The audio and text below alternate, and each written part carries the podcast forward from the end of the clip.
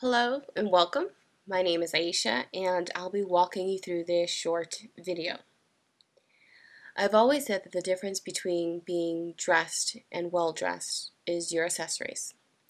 So for that reason, in addition to many others, the name of this series was called Going from Dressed to Well Dressed, Nine Accessories Every Woman Should Own.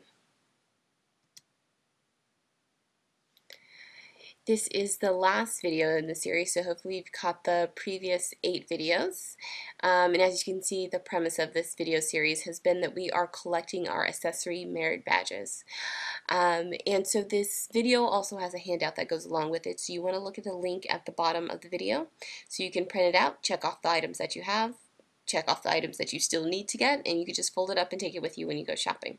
So we're going to take a look at the last item which is the purse. So of course if you are just trying to be dressed, you would basically try to use the same purse for every occasion. However, we know that there are different life occasions where you may need to be a little bit more dressed up than usual. Um, so usually all women have, I call it just the work purse, that everyday purse that you take with you to work, to run errands, to do everything that you need to do.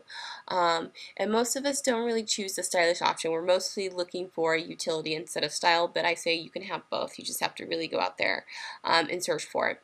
And for your everyday work bag, you generally will want something in a neutral color like a brown or a um, or a black. Usually the black is probably the, the best option. It'll go with a lot of different things. So but when you go out to cocktails with your friends or you go out to dinner, you don't necessarily want to have this big work purse that you take with you. You want something special. So the other purse that every woman needs in her accessory wardrobe is going to be something that's called a clutch purse or a small clutch. This is um, an example here of a gorgeous one.